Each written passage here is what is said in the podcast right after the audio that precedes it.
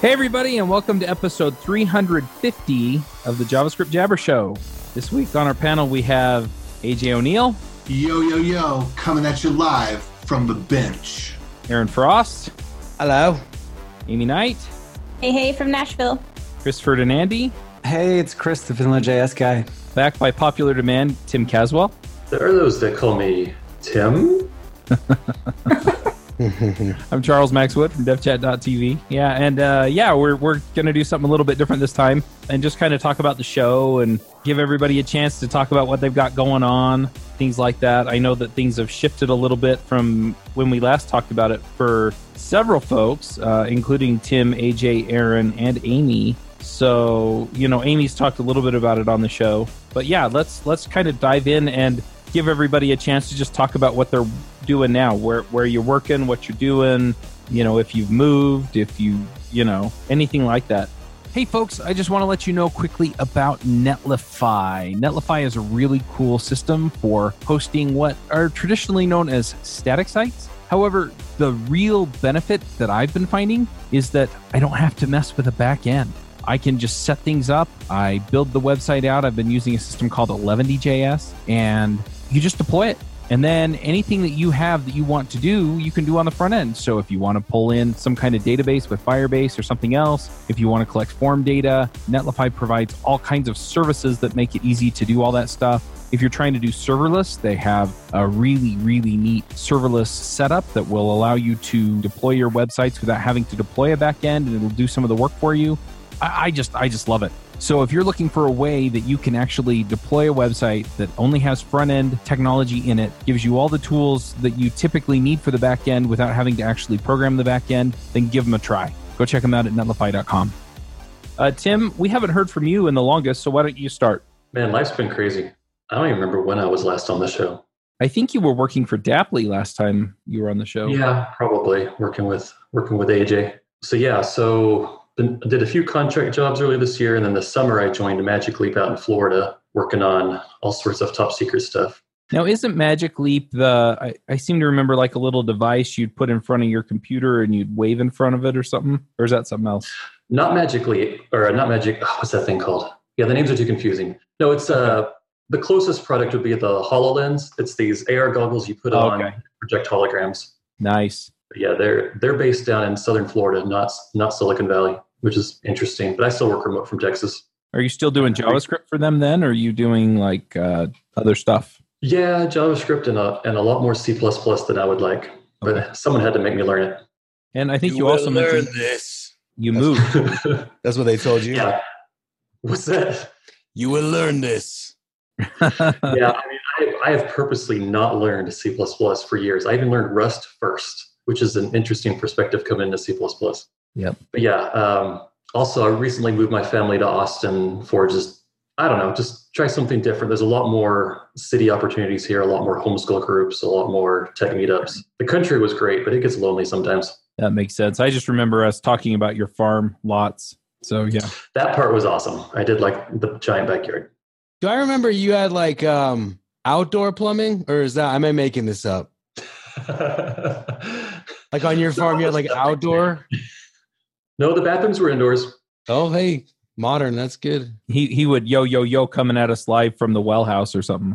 Oh yeah, the well house was my office till it got too noisy. So then I just like you know built a new one because there's no HOAs out there. It's great. Uh, don't get me started.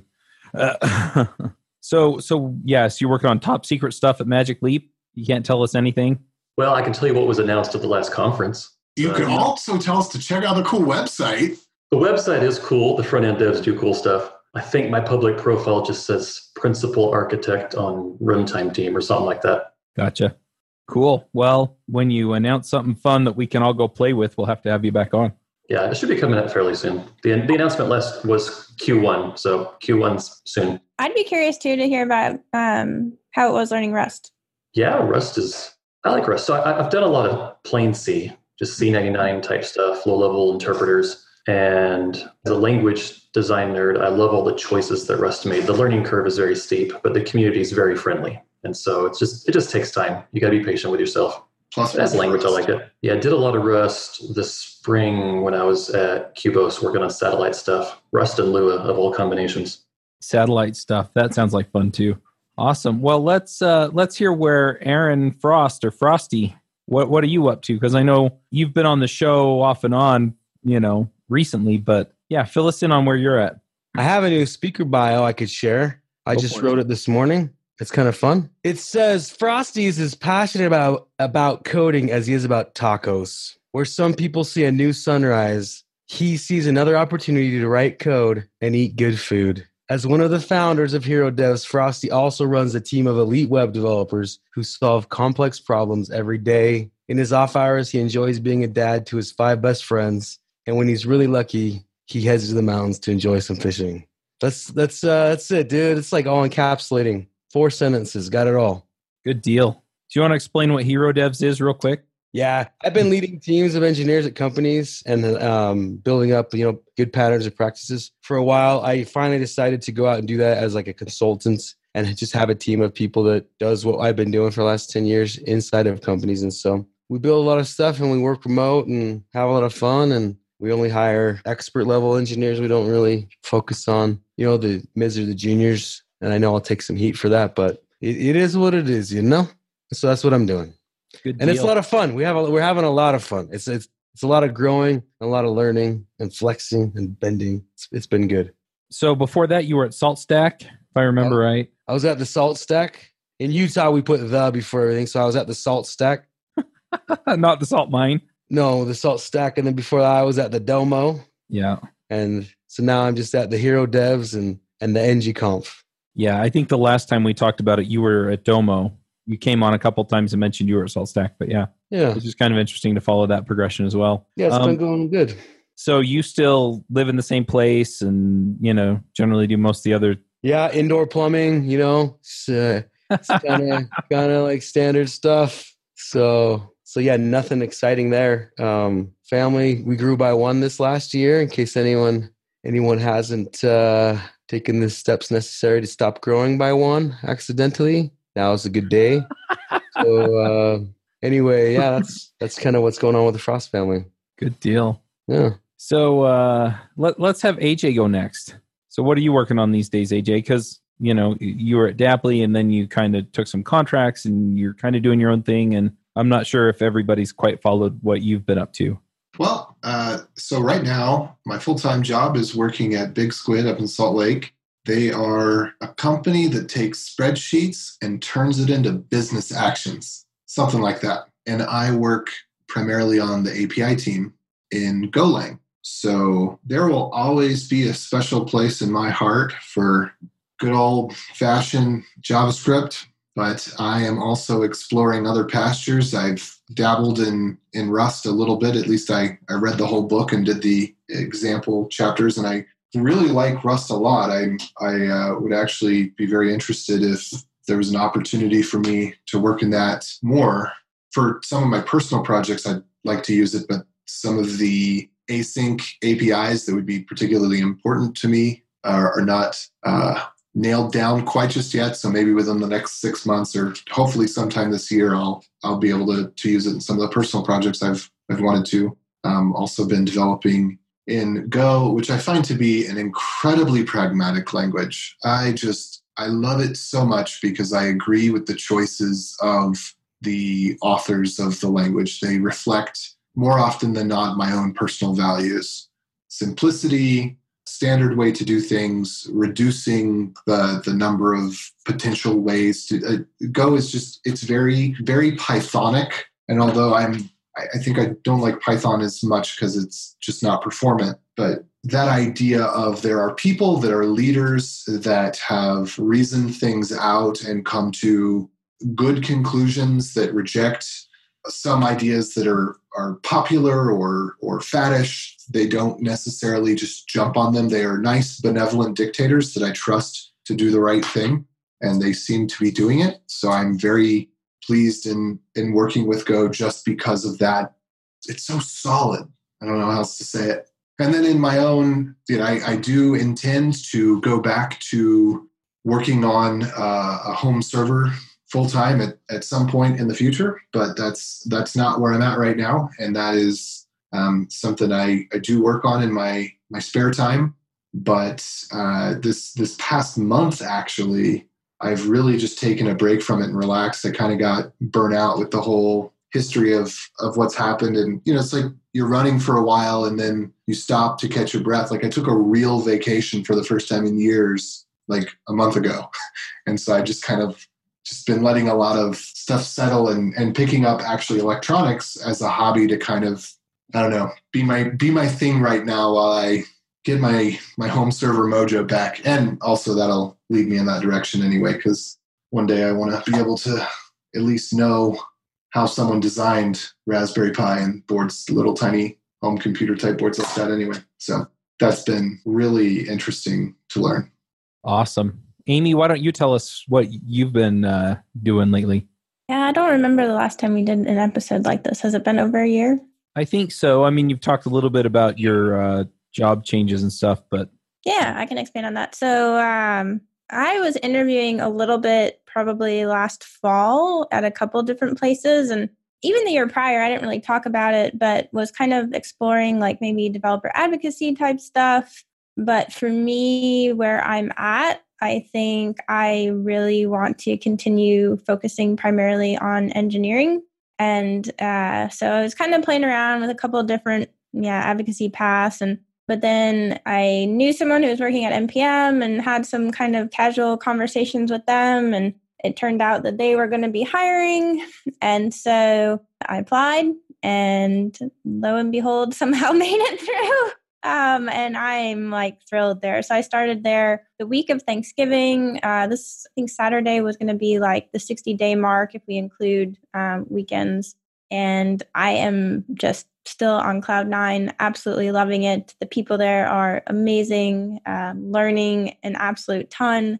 I had kind of, uh, you know, I started off my career doing full stack and then transitioned a little bit more to just front end. And I'd always wanted to get back into doing full stack um, and, you know, using JavaScript on the server and just getting a little bit lower level there. And so I'm getting to do that. And so I'm technically on the web team, but we have cross functional teams. And so I've been there for 60 days. And I think I did a couple like onboarding things on the website, but primarily what I've been doing already is just like diving into like all the different services we have. And I love like getting to work on the cross functional teams and getting to do all that kind of stuff. So, uh, still in Nashville. I don't know. I'm contemplating moving again. I, I we'll see. Like my parents are pretty close by, and um, some people may know. Like uh, my mom has had some health problems, and my they'd been caregivers for my grandmother for like three years, and she um, passed away uh, New Year's Day, actually. So, um, I mean, that's fine. She was 97. She lived a good life, but I was trying to help my parents out some with that. So now that that is gone, I think I have the freedom to move about a little bit more freely, although I have some really great friends here. So I don't know. I'm giving myself to like summer to decide if I want to stay in Nashville or, or try some other places, but we'll see. Like life is good. I'm uh NPM is seriously a dream job for me. I can't imagine like being happier anywhere else. So which is like the perfect combination of people, technical challenges, everything for me. That's always good to hear. Yeah. All right, I'm going to throw it over to Joe next because uh, I think I saw an announcement for for what Joe's working on. So, do you want to fill us in, Joe, on where you're at and what you're working on these days? Uh, yeah, so I feel a bit like uh, Amy. Like this year has been a crazy big year for me because I made a huge switch in my career on something that I've been working on for the last 12 months, which was to take over Thinkster.io and finally got that executed on December 19th of last year. So I'm now the CEO and president of Thinkster.io, which is an online learning company focused on web development. Thanks, Aaron.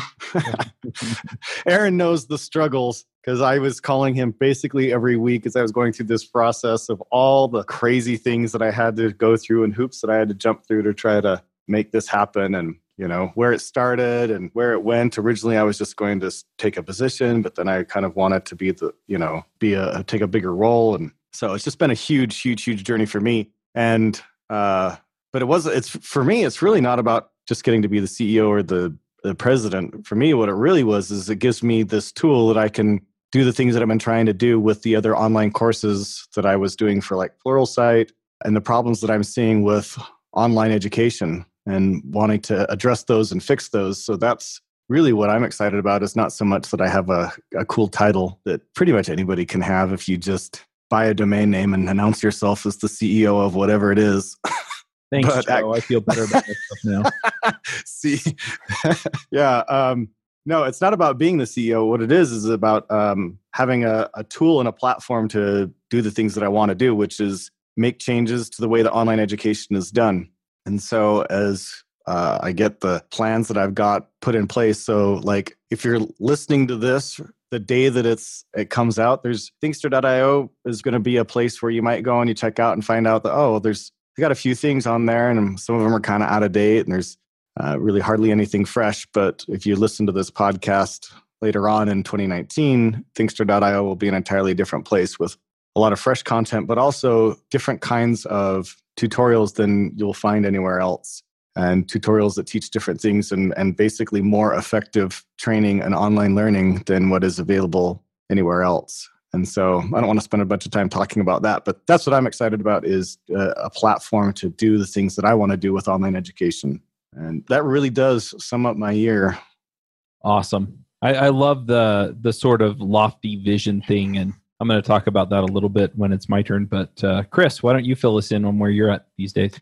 Yeah, absolutely. Um, so it's um it's been kind of an interesting or 2018 was kind of a crazy year for me. I um I made the switch from being kind of like a generalist web developer to specializing in vanilla JavaScript um, near the tail end of 2017. And somewhere near the start of 2019, decided to start blogging like every weekday instead of just once a week, which um, terrified the heck out of me. But a couple of folks that I'd been kind of talking to about growing my business like really, really encouraged me to do it. And um, it has just been like this crazy transformative experience for me. Um, so sales of my vanilla JavaScript educational projects um, or products doubled from like last year to to now. Uh, it's just it's amazing how how much easier writing gets when you do it all the time.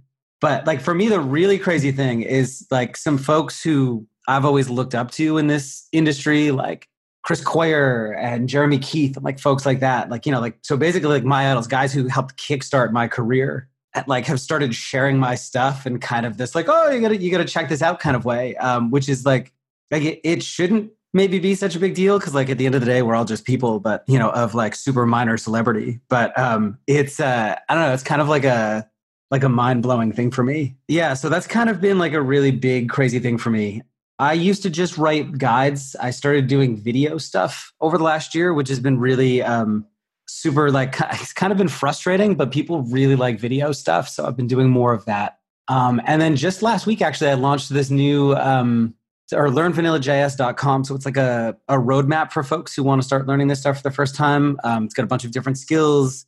You dig into any one and you'll get a list of like some projects you can do to kind of work on and, and kind of develop skills if you're new to this and uh, yeah, just a lot of writing, as you would imagine. Um, when you write every weekday, it just it adds up. Nice, that's awesome. So I'm going to chime in here and, and talk a little bit about what I've been working on. And it was funny because uh, we did this for Ruby Rogues this morning for episode 400 of that show, and you know a lot of a lot of my time has just been spent making sure that the podcasts are going out, that the the processes are solid, and that everything is working the way that it, it needs to. And then Eric uh, on that show, he asked me basically, you know, so what what's your long term vision for DevChat.tv? What do you want to get out of it? And Joe and uh, Chris kind of talked their way around this a little bit, where they have these ideas around th- this is the kind of change that I want to make. And for me, a lot of the the ideas and and a lot of this solidified over the last year. You know, my dad passed away in April and then um, it really got me thinking about what I wanted to accomplish. And some of the things that I want to accomplish, you know, are, have more to do with just some of the things that I want to support out there in the world that have nothing to do with code. You know, I want to be able to give significant amounts of money to causes that fight human human trafficking. That's something that I've kind of learned a bit about, and I don't have any expertise in it, so I'm not going to start a show on it or anything. But it's it's something that I really want to, uh, you know, help support people who are working to end it and uh, human trafficking and and and the types of slavery and exploitation that, that happen to people. But the other thing is is that I also got a lot of clarity on devchat.tv and what I wanted from all the shows. And basically, and I think I've talked about this to some degree on on some of the different shows, but there are a couple of different principles that are just really critically important to me. And one of them is freedom. And a lot of people feel stuck where they're at, you know, in their job or at the level that they're at with JavaScript or other things. And I really want to put content out there that's going to help people break through that and, and open themselves up to those opportunities that are out there because I feel like there's a lot of opportunity out there. And really, if, if we can give people a hand up and, and just, you know, hey, here's the opportunity out there for you, or, you know, help them realize that maybe there's some aspect of life that they're just not living that they want. And that doesn't necessarily have to be within the realm of code. I mean, for some people, if, if they just want the lifestyle of I work nine to five and then I go surfing, great. And if it's the people that, you know, I want to contribute to open source in these ways, or, you know, like Joe's talking about, I, I want to make a, a, change in the way that people get educated. Or, you know, Chris talking about, you know, I, I want to give people opportunities to learn JavaScript and vanilla JavaScript better. You know, whatever those are, I want to basically give people the content that will help them empower them to get to that point. And so I've been really working hard, at least lately, on um, hammering down the sort of routine parts of what we do so that we can focus on the content parts of what we do. It's getting the processes around recording and editing and show notes and publishing and all those things. By the end of February, my hope is is that we'll have all of that. We have it mostly nailed down. It's just not all written out. And I'm hoping to get to the point where that all becomes so automatic that we're just not even thinking about it anymore. And what we're thinking about instead is, you know, what what can we put out there that's really going to impact people? So anyway, that that's kind of the dream. I, I've had a few people come to me and basically say, "So, are you looking for some kind of like financial exit or anything like that?" And the answer to that is absolutely not. I, I really feel like this is an opportunity to make the kind of difference that I'm talking about. So, yeah, long term, that's kind of what we're looking at, and that's what I've been working on. So, yeah, yeah, that is awesome those are good causes. Yeah. Causes. yeah And AJ forgot to mention, I guess, a big lifestyle change is coming his way. Uh, yes, that's true. I am having a daughter. Yay! Oh, hey, Yay. Awesome. So I'm going to find out all about being a real adult. JavaScript for Babies is your first book. Your life will change. I guarantee it. That's what everyone says. Yep. But that's coming up in May. We Awesome. just just found out that she's a girl, which I'm Yeah. I'm glad because little boys are too. I mean, like I have sharp objects in the house. Little boys are just a different kind of fun. well, I think I'd really enjoy a boy when they're like you know six plus. But I think having the first baby be a girl is like the right way to go. Yeah, well, you don't always get to pick. My oldest is a boy, and I can't I can't imagine it being different. This episode is sponsored by Sentry.io. Recently, I came across a great tool for tracking and monitoring problems in my apps. Then I asked them if they wanted to sponsor the show and allow me to share my experience with you. Sentry provides a terrific interface for keeping track of what's going on with my app. It also tracks releases so I can tell if what I deployed makes things better or worse. They give you full stack traces and as much information as possible about the situation when the error occurred to help you track down the errors. Plus, one thing I love, you can customize the context provided by Sentry. So, if you're looking for specific information about the request, you can provide it. It automatically scrubs passwords and secure information, and you can customize the scrubbing as well. Finally, it has a user feedback system built in that you can use to get information from your users. Oh, and I also love that they support open source to the point where they actually open source Sentry if you want to self host it. Use the code devchat at sentry.io to get two months free on Sentry's small plan. That's code devchat at sentry.io. So, one other question that I wanted to ask is um, from when you've been on the show, what, what's been your favorite episode to record? The one I liked the most was uh, the Eich, the Brendan Eich one. Yeah. Where it was like two hours long, and and we were like, "Hey, uh, just so you know, we'll we'll stop talking because we we we want to respect your time, and we're way over." And he's like, "I'm good. Let's keep going." And we're like, "All right, let's, let's keep going." And we went on for like two hours, and we're just nerding out in like the behind the scenes of what's going on, like in the early days, right? So that that that'd probably be my faves. I think my favorite one was a, a pretty close tie between the one Aaron mentioned and then the one that we had Dave Herman on. That was that was quite Mhm. a while ago. Uh, I was actually going to say that too. I still really like that one and remember that one. yeah, Yeah. my mind was so blown by him when we had him on. But uh, I would probably be remiss if not stating my third or darn close t- three way tie for first, which is the episode we had with uh, the StackBlitz guys about a year ago, since that's what kicked off my whole journey to purchasing and taking over Thinkster. So be silly if I didn't at least mention that. I uh, I really enjoyed chatting with the uh, the Netlify team, um, in large part just because I've been nerding out over static site generators for a while now, and just having them on to talk about static site goodness was uh, I don't know. It was like hanging out with friends and just nerding out over tech, which I guess is hmm. every episode of JavaScript Jabber. this one was near and dear to my heart. Right. Yeah.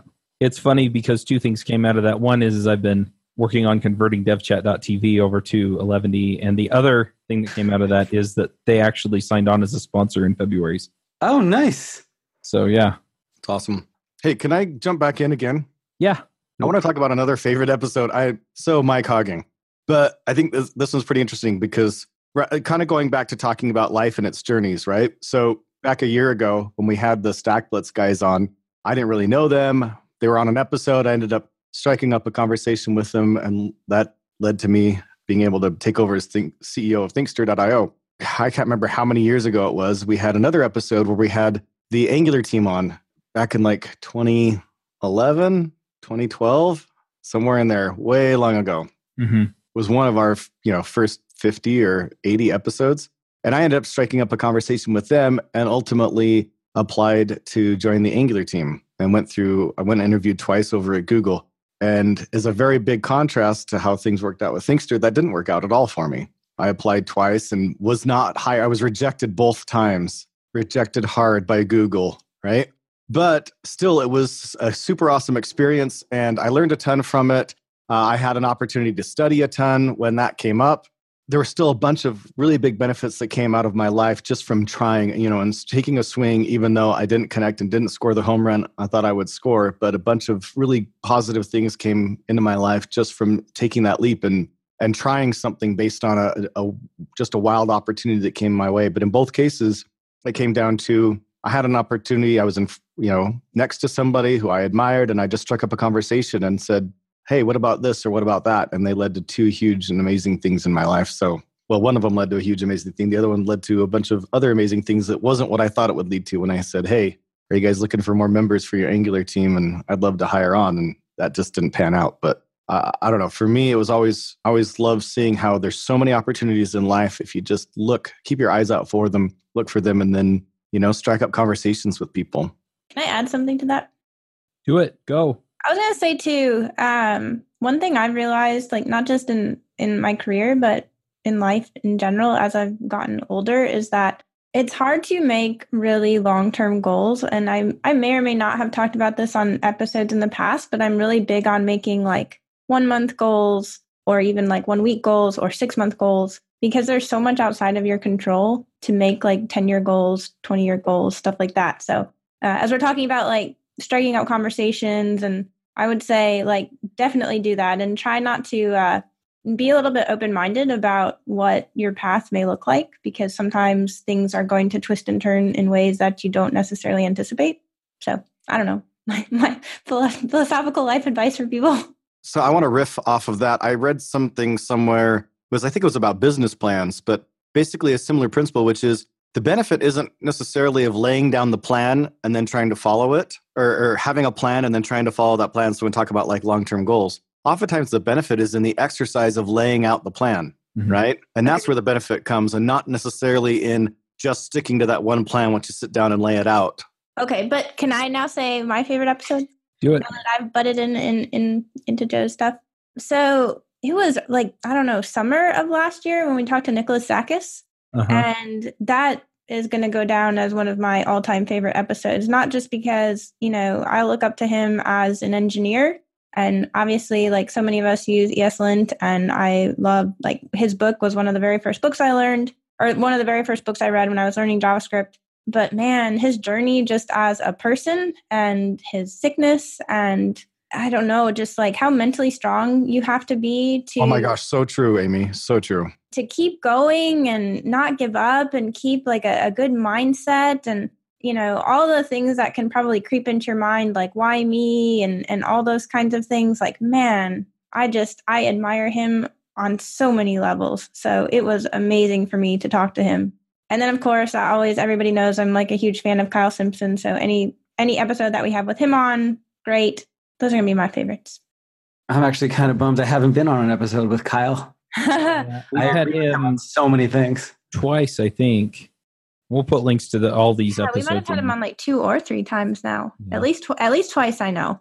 Yeah, but he's always fascinating to talk to. And and that's one of the things that I really enjoy in general about the show is that, you know, all of us as panelists and then also our guests, you know, we, we get people on that we don't always agree 100% with on everything. And at the same time, we also get the opportunity then to sit down and think about, okay, why would they think that? Why would they get to that? You know, how do they get to that point mentally? And and really kind of challenge my own beliefs. I really, really like that the other one is is you know there was another episode i wasn't actually on this one but it was the it's supposed to hurt get outside of your comfort zone um, and just just the ideas you know again with nicholas zakas you know uh, with his episode and then you know having chris beekler on just talking about it and going okay you know how do i take control of my situation? And realizing that the only person or i guess the person who can most has the most control over my situation is me. And even if your situation is hard even if there are reasons why you, you know you're disadvantaged uh, compared to other people ultimately the only person that can make the big changes in your situation is you. And you know just having those conversations or talking about how to communicate as teams or talking about how to you know all, all of these things that we deal with that don't really have anything to do with javascript or the the technology and have more to do with hey let's be better people. Let's be better teams. Let's communicate better as people. Let's make a difference you know for ourselves and for other people. And i feel like we've gotten you know over the years hosts that that feel that way about a lot of these things. And so yeah we talk a lot about the technology but it's these other areas that really you know pay off for people as well where they realize you know what my problem isn't that i don't know javascript well enough it's that i don't communicate well enough with my team Agreed. how about you tim any standouts for you Uh, I haven't been on as many. I think you guys already mentioned all my favorites. Um, I mean, I guess one of the ones where I was a guest back when I was doing the, the JS Git stuff, that was really fun to be invited on the show. I was gonna say that one is like another one is when Tim came on and did JS Git. That was super. all of us. that was, I mean, that, that project didn't pan out as I had intended because, you know, developers and estimates, and we're not always so good at that stuff. But ever since then, like every time I'm architecting a system, I'm like, what if the core was content addressable data, just like Git? Mm-hmm. And then, yeah, I have been forever tainted. Well, the the thing for me out of that episode was just go do something that sounds completely and utterly insane, right? Right, and, and that's always my goal is to inspire people to do things that they're timid about. I mean, at, at one point, as I've had more kids, I've done less public speaking. That you just can't do both; it doesn't work. But back when I just had a few kids in the early Node days, I'd go speak at a conference every month in a different country, and I got in this reputation for being the crazy guy. And then one time, I overdid it. This conference in Paris says, "Hey, we want you to come give a talk. We know it'll be interesting." And I don't remember if we talked about that one here, but um, yeah, I overdid that one a little. I definitely painted myself in a corner, like super ambitious talk, and barely pulled it off. But hopefully, it inspired some people. I mean, that was the goal. Yep. Anyone So- else have episodes they want to mention before we? So I, we do this about once a year, about every 50 episodes. We we do this recap thing. So if you want to hear about it, you can scroll back a little and and you can see the more in depth, or just go check it out. So I'm not I'm going to go into depth, but obviously the Brendan Eich episode was awesome, and I really loved the V8 episode with Lars and Kasper. Hmm. That was really early. Yeah. And just because it was so much in depth, it was just so like, I love the how and why. I love, love, love the how and why. And so the how and why episodes are awesome. If I'm picking within the past year, though, I would say that one is I, well, I just love the effects of having Chris come on as a guest and then having him on the show. So that was like kind of pivotal in a way because I like what he's brought to the table and the people that he's invited. And, you know, we have similar ways of thinking on many things. And so, like, that's just been really nice for me. And I think that it's, I, I hope for the listeners as well. I should have mentioned that one too. It was kind of a big, kind of a big deal for me this year. You know, AJ, Chuck, thank you guys both so much for uh, this insane opportunity. oh, it's been so great to have you on. I mean, you, I, I really appreciate your thoughtful questions and your Oh, AJ, you just like having someone to back you up. it's but it's but, but we don't agree on everything. Nice. But yeah, I, but I I whatever. Who cares? and then um, I also did like the Jamstack episode quite a bit. And then there was one that stuck out to me that we did on React. We we got really divergent. It was supposed to be, I think, I forget the name of the, the title, but it was something React. But we ended up diverging and talking about Angular and talking about Vue and talking about probably React Native or something. I just remember we covered a lot of topics and it was really covered a lot of ground. And I really did like that episode as well. Those are the things that stick out in my mind for the past year. Well, and, and to the point that Chris was making and, you know, AJ made to a certain degree, we have awesome hosts on these shows. You know, everybody takes time out. I, I know that you guys enjoy it or you probably wouldn't do it. But at the same time, I mean, it is an hour or so out of everybody's week you know and if you spend any time prepping it's a little bit more and we're all busy people and so you know i just want to shout out to the the hosts as well because i mean you make the show and we have great conversations about this stuff. And you know it does take time it's not free. So yeah just kudos to all of you guys as well. I remember one show where um i thought i was gonna we were gonna get a fight and uh so like I was new, and people were like, "Hey, uh, so one of the most notorious fighters on the JavaScript community is coming on to fight with you today." I'm like, "Oh, cool. Who is it? It's uh, Yehuda. Yehuda's coming on." I'm like, "Oh, cool. We're gonna get a fight on a podcast. This is be awesome."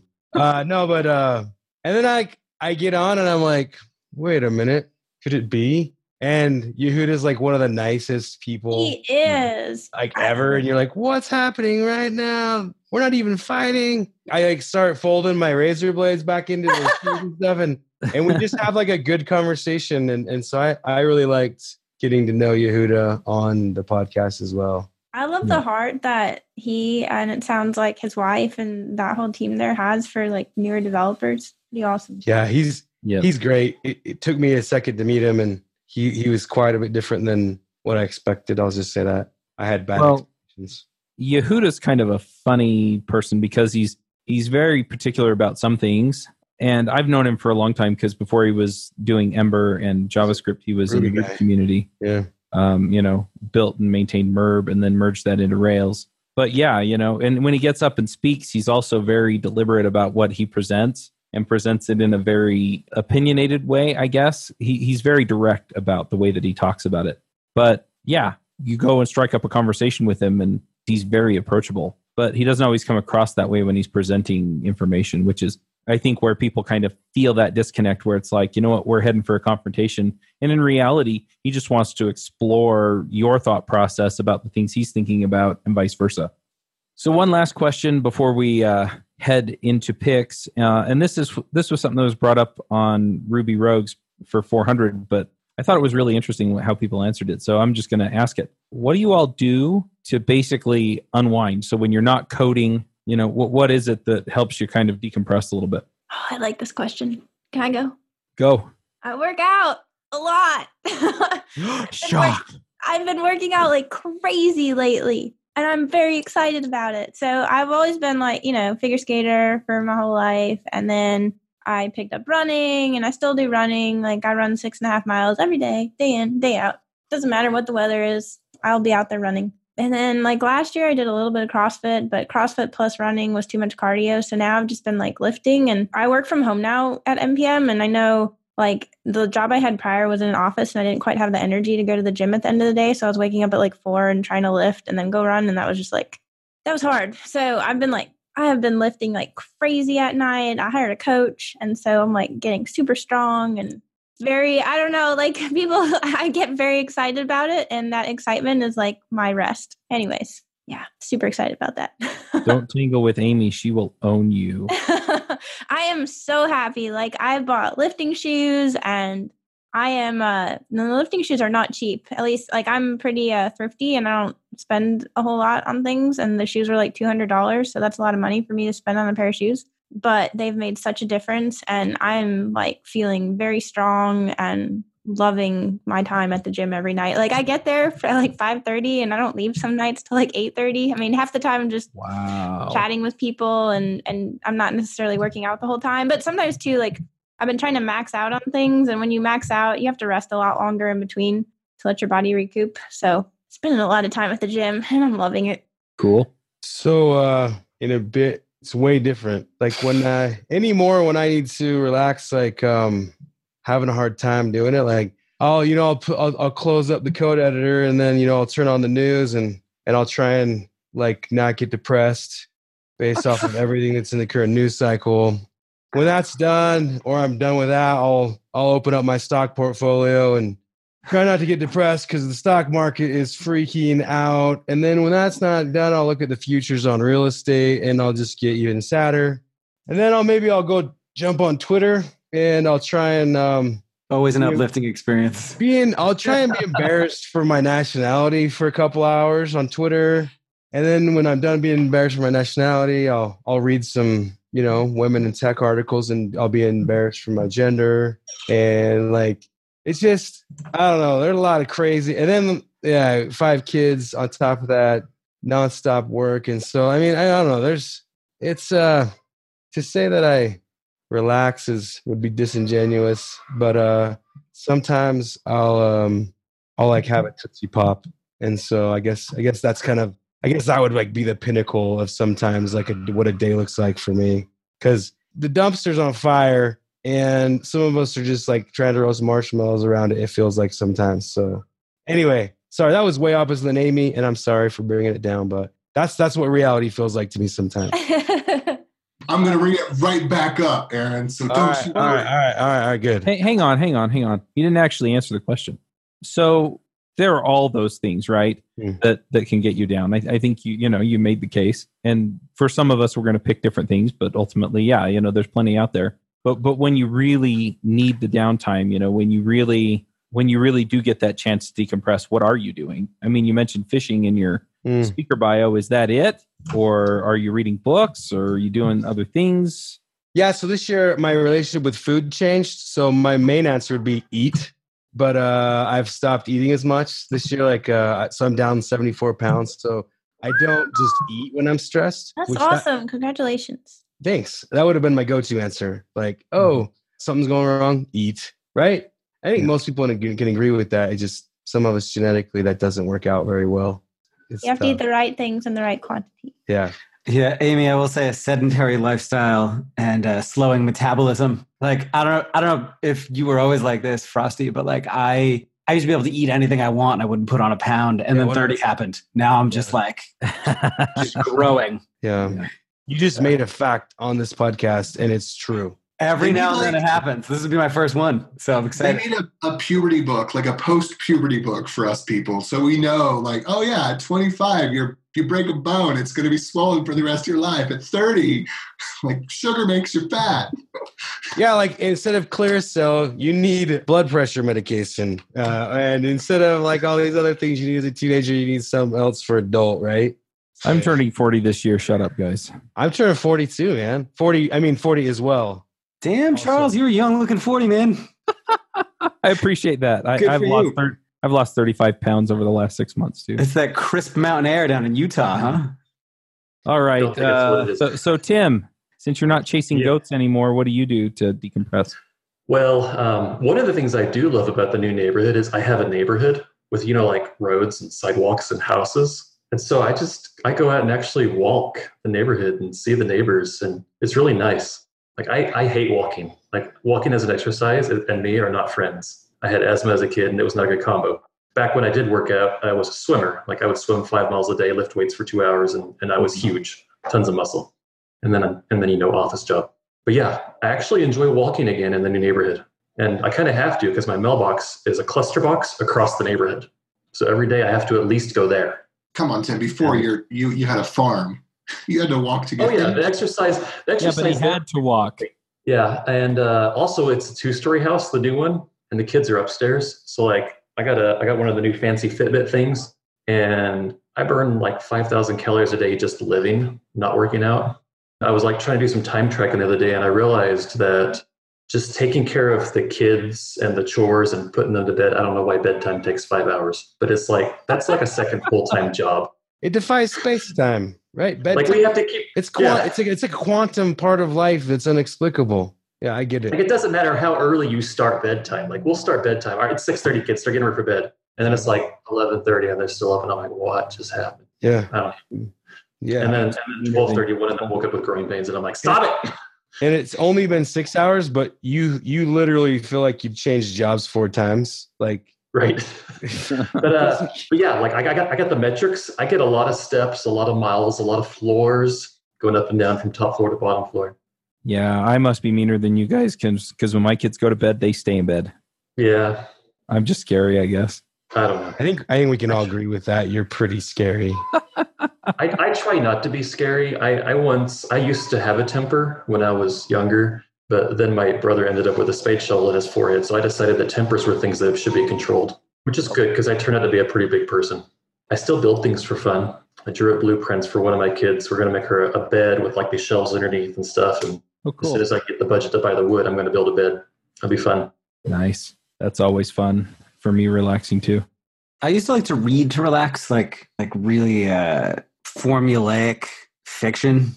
We ditched cable a couple of years ago, and uh, I resisted Netflix for a long time. But like once we got it, it's just bad news. Like I I binge on TV in a way that I didn't when I had cable because like like you know Hulu will do a lot of reruns of stuff that's on TV, and you got to watch like episode by episode. But like when they drop originals or when Netflix drops an original, like I'm just like you know like whole season in a week, just done. And uh, as a result, I'm probably not getting as much sleep as I should either. But I Hey, mean, uh, anyone judging Chris right now, you don't know what it's like. don't judge Chris.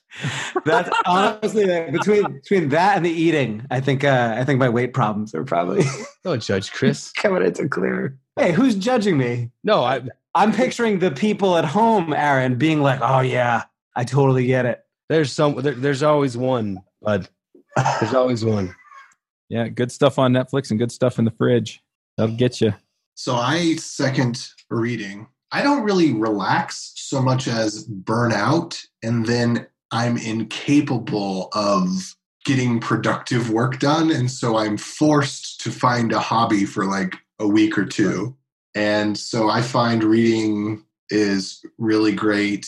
I'm a big fan of science fiction and fantasy. So things like the Thrawn Star Wars trilogy was really great one of those times. Mistborn I read with my wife, but that would have been that type of thing as well. And I really love enjoying a good video game. So Zelda is my go to, and I do find it really relaxing and enjoyable to just play through a nice game with a good story. Or if you're just talking like the 10 minute break type stuff, Mario Kart.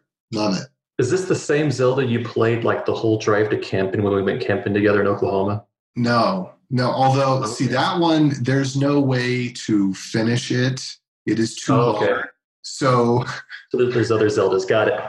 I, I recently I replayed Link to the Past, which is a completable game. It is possible to get all of the things within a reasonable time frame. Breath of the Wild is not possible to complete. You can beat it, but you cannot visit everything and do every quest. Like an adult person, I don't see how they could possibly do that. I don't know how a child could do it. It's too big. Nice. Uh, and and just learning stuff. I, I I actually find it really find it really relaxing to solve little brain teasers and programming like crossword puzzle type of brain teaser programming problems, and then learning new things. Like I picked up a physics books this week and realized that I have this lost love of science and physics that I've been consumed by software for so many years. I forgot how much I love the other of the sciences and uh, I find it really enjoyable just to just to read and learn. Yeah, so I'm gonna back into some of what you said, AJ, because you know, again, the books. I tend to, especially when I'm traveling, I really like to just get away, and uh, when I get away, I tend to listen to fiction. Uh, usually, it's a sci-fi or fantasy, but I listen to it. I don't actually read it, and uh, yeah, it just kind of takes my mind away and and lets me recover that way. Um, and then the other thing is learning things. So my Audible account is probably uh, like 30% that kind of fiction. And then the other half is business related books or uh, lifestyle related books, um, you know, health related books, things like that. And, and yeah, again, just picking up those things and just kind of following along in my head. I really, really enjoy that. So, you know, for me, it's reading, but it's not reading because I'm not actually reading, I'm listening, but it, it really does help me decompress as well. Joe, what do you do to decompress? Well, since I pick these things all the time, I don't think this will come as any shock to somebody who listens. But board games and role playing games, Dungeons and Dragons is probably my that's probably my favorite way to relax right now because it scratches that like adventure itch that I have in my life of doing something fun and adventurous, but I don't know, like in the storytelling way, but it also scratches the social itch because I get to play with a bunch of friends and we spend probably at, at least 50% of the time just chatting and not actually playing the game. So it's a very social activity. And, you know, as humans, we are hardwired to connect. So that's really nice to, to do that. But I do also like board games this last weekend. My, we took our family down to one of the national parks in Utah and played board games for three straight days at a convention, board gaming convention. And that was super fun. And I like doing that at home with my wife when we got time. But recently, I picked up a new hobby. Try to try to be a little bit more artistic. So I picked up the ho- a hobby of painting miniatures. So I'm still keeping it in the extremely geeky realm. Got to keep it all. I'm not gonna be. I can't just do like regular art. It's got to be geeky art. How can I do geeky art? And I think painting miniatures fits that. So right now there's Star Wars miniatures I've been painting, but learning how to paint like I had no idea how in depth and detailed there is, and so much, so many mechanics to it, and science to it and uh, techniques that are far beyond just get some paint on your paintbrush and put it in the right spot. There's just a, a ton more to it. So, but I, am really enjoying that. I do that whenever I can. And those are, I, I do like video games a lot, but I find lately I've spent a lot less time playing video games and I spend more time doing uh, these sorts of activities. Those are probably my, my favorite ways to relax. Yeah, the board games and the uh, role play games are also a big thing for me. I have a group of guys that I get together with every month and we play board games and sometimes we do it twice a month if somebody wants to host it a second night during the month. But yeah, same kind of thing. And then I play D&D with my brothers and sisters. I have a conflict with Joe's D&D night. Otherwise I'd be there too. But yeah, it's the same thing, right? It's it's again, it's just you get to go, you get to go be yourself, you know, cuz I'm I feel like I'm my I'm myself on the shows, but I don't, you know, we we kind of try not to go too far afield. And so I don't always get to, you know, dig into all the stuff that I'm doing and interested in at the at the moment. And that's what the other yeah, the other stuff helps with. So yeah.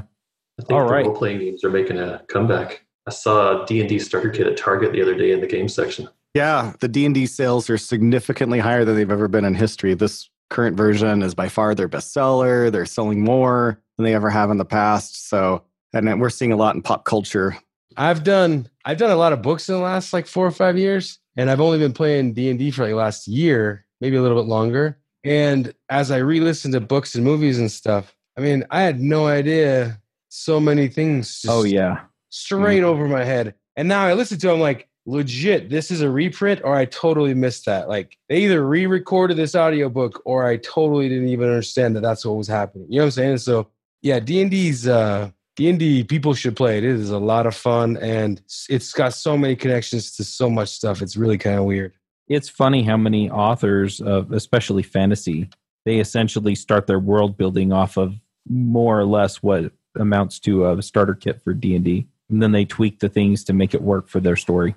Right. I also think there's an interesting thing going on where people are really tired of everybody having their nose in their phones, especially parents with kids. So I think if you're when your kids start getting into real actual role playing game with their friends where they're actually gathered around and interacting directly face to face with their friends, parents are happy. Where back in the 90s or 80s, what they wanted was their kids to go outside and play. But now they're just happy to get their kids to get their phone nose out of their phones. And, and and as adults, I think we're also recognizing that same thing. Like we can easily lead very isolated lives. So when we start looking on how to de-isolate, you know, role playing games, tends to be one of the ways that people look for a way to connect and, and socialize again. Yeah, well, and I think people are also looking for something genuine. Frosty kind of laid it all out, right? It's, you know, I, I watch TV, well, that's all fake. And then I go watch the news, and it turns out that um, everybody has a slant, so I'm only getting part of the story. And then, you know, all the people who are talking about it are trying to look good. And, you know, so you kind of work your way down the list and so having that real human interaction where it's like hey we can sit around sit and bs and talk about kids and our wives and our you know our lives and the issues we had with the hoa and what what have you right? And and and have a real conversation with people about real stuff. And i think people really crave that and and don't realize that they're missing it with all the other things they try and fill it in with. Yeah we don't we don't do d&d here i don't think But uh, something we've done a lot in the new house is just invite families over, especially any family we can find that has lots of kids. And then like my wife will be talking to the mom and and it's fun having all the people over. That was one of the things I missed in the country is there's not a lot of people around. But if you're in a more urban setting, there's lots of people, lots of friends. Nice. Yeah, I get it. Hey guys, let me tell you about Clubhouse. I swear, I've used every project management software there is out there, and I hated project management software. Now I have Clubhouse.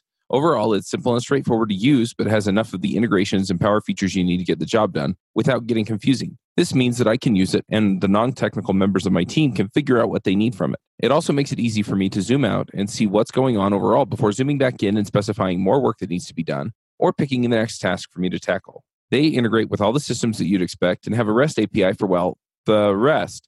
If you go to https clubhouse.io slash jsjabber, you can get two months free instead of the standard 14 day trial for any team size. Once again, that's https clubhouse.io slash jsjabber. All right, well, let's do some picks. Uh, Chris, do you want to start us off with picks? Yeah, absolutely. Just um, just one for me this week. Uh, I mentioned earlier I just launched this new um, vanilla JavaScript learning roadmap over at learnvanillajs.com. So if you were uh, so inclined to learn uh, not just vanilla JavaScript, but if you just kind of wanted to get into JavaScript in the first place, if you're newish to this, um, kind of like a newer listener to the show, um, or you want to move from that kind of beginner to intermediate slash advanced level, um, you may find it useful. So uh, go ahead and check that out. LearnVanillaJS.com. Nice. Amy, what are your picks?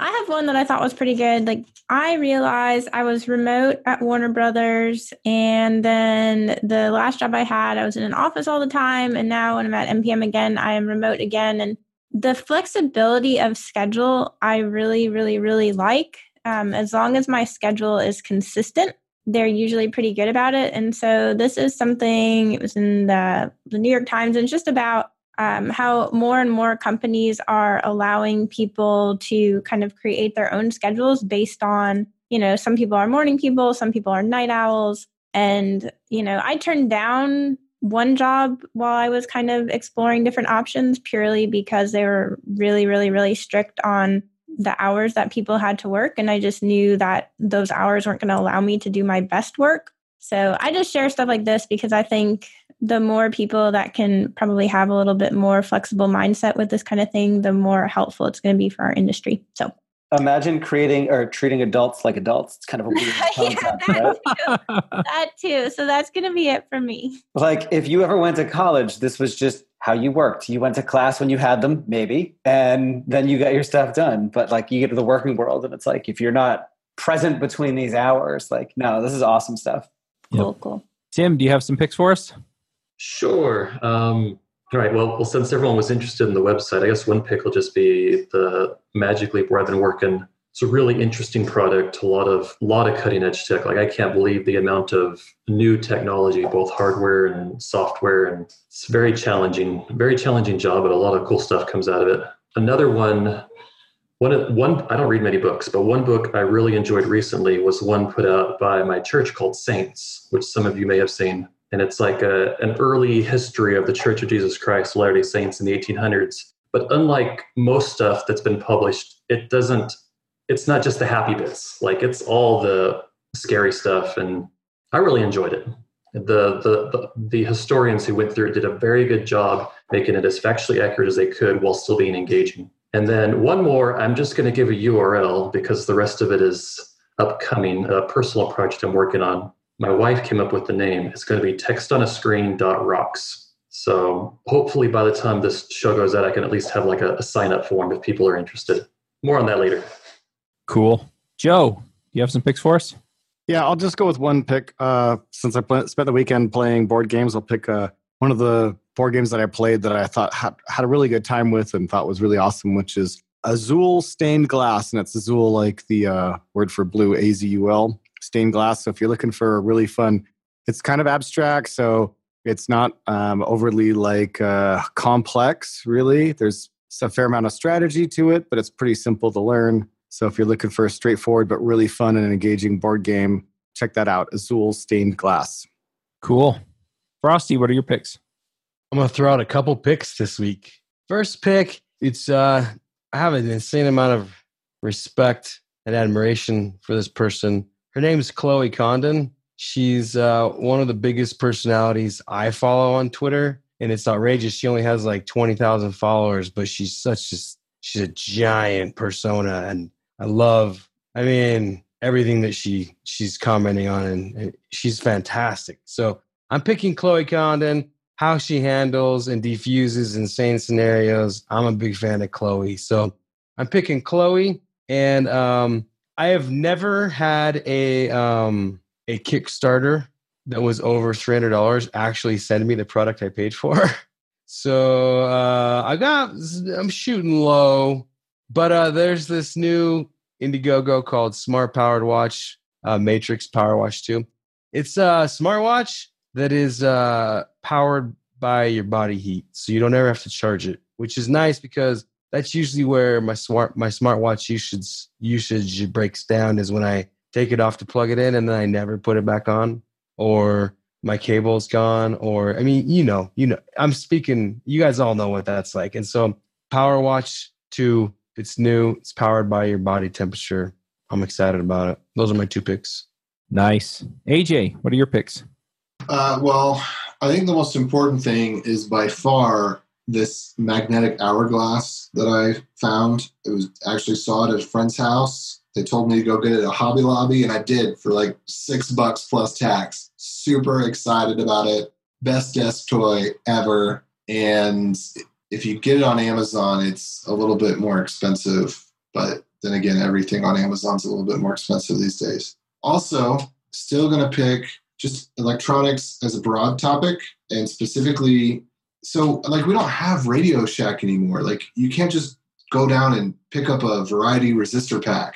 So there's the website i mentioned last time banggood.com i still haven't got the stuff from them yet. It turns out by ships within seven to ten days i think what they meant was we ship it within seven to ten 10 days. Because I'm still not going to get it for like another week or two. I looked up the tracking numbers.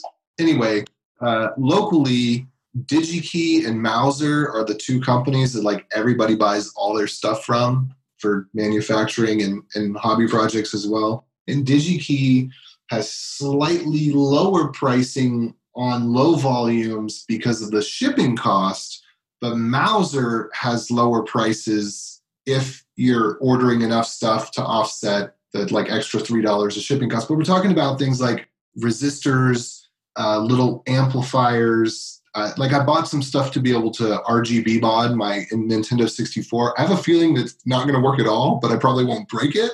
But I'm probably not going to get the results that I that I want.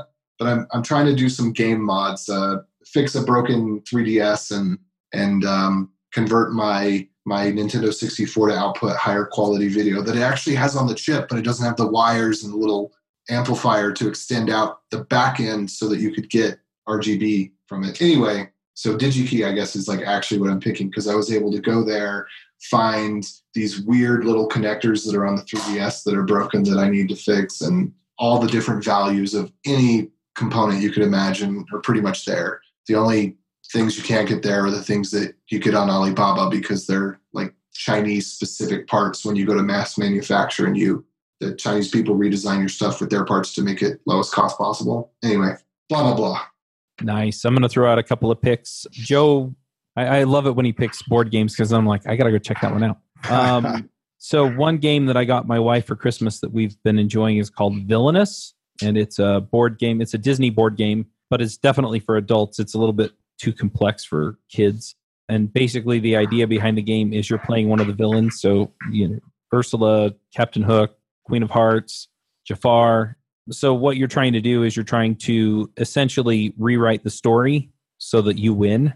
You know, you have an outcome that you're working towards. So, you know, Ursula, she's trying to get the the crown and the trident to her lair or something like that. I'm trying to remember exactly how it works.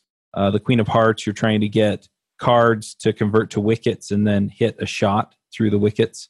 It's card game where you kind of build your you build up your board and that's how you win. But you can also pull out fate cards on your opponents because the first one to complete their win condition wins. So you pull out fate cards and you can put like heroes that your opponent, the other villains have to defeat, right? So if they're playing Captain Hook, for example, then you might pull out uh, Wendy or Peter Pan or you know one of the heroes, and they have to defeat the hero, or it may have some effect on their board that you know they have to overcome in order to get their win condition, and it's it's way fun. So I'm going to pick that, and uh, yeah, the other thing I'm going to shout out about, and this is something more along the lines of what I talked about trying to accomplish with devchat.tv. I did start a show. I've mentioned it a few times on this show. Um, it's the DevRev. I haven't released in a few weeks just because I've been having some health problems, but I'm planning on getting back on that and getting that out. So I've answered a whole bunch of questions for people about how to go freelance or how to find a better job, just just things like that. I've also called a few people out who have uh, given me excuses for this or that. It basically comes down to you know taking control of your own uh, career and your own destiny and um, making those kinds of decisions that are going to get you what you want. So so go ahead and check out the devrev. The devrev.com should redirect to the right place at this point. And uh, yeah um, th- those are my picks. And yeah once again i just want to thank the panelists for being awesome and being around. It's good to catch up with tim as well and uh, yeah we'll wrap it up and we will catch everyone next week Hi. Peace. Bye. Laters. Adios. Bandwidth for this segment is provided by CacheFly, the world's fastest CDN. Deliver your content fast with CacheFly. Visit C A C H E F L Y dot com to learn more.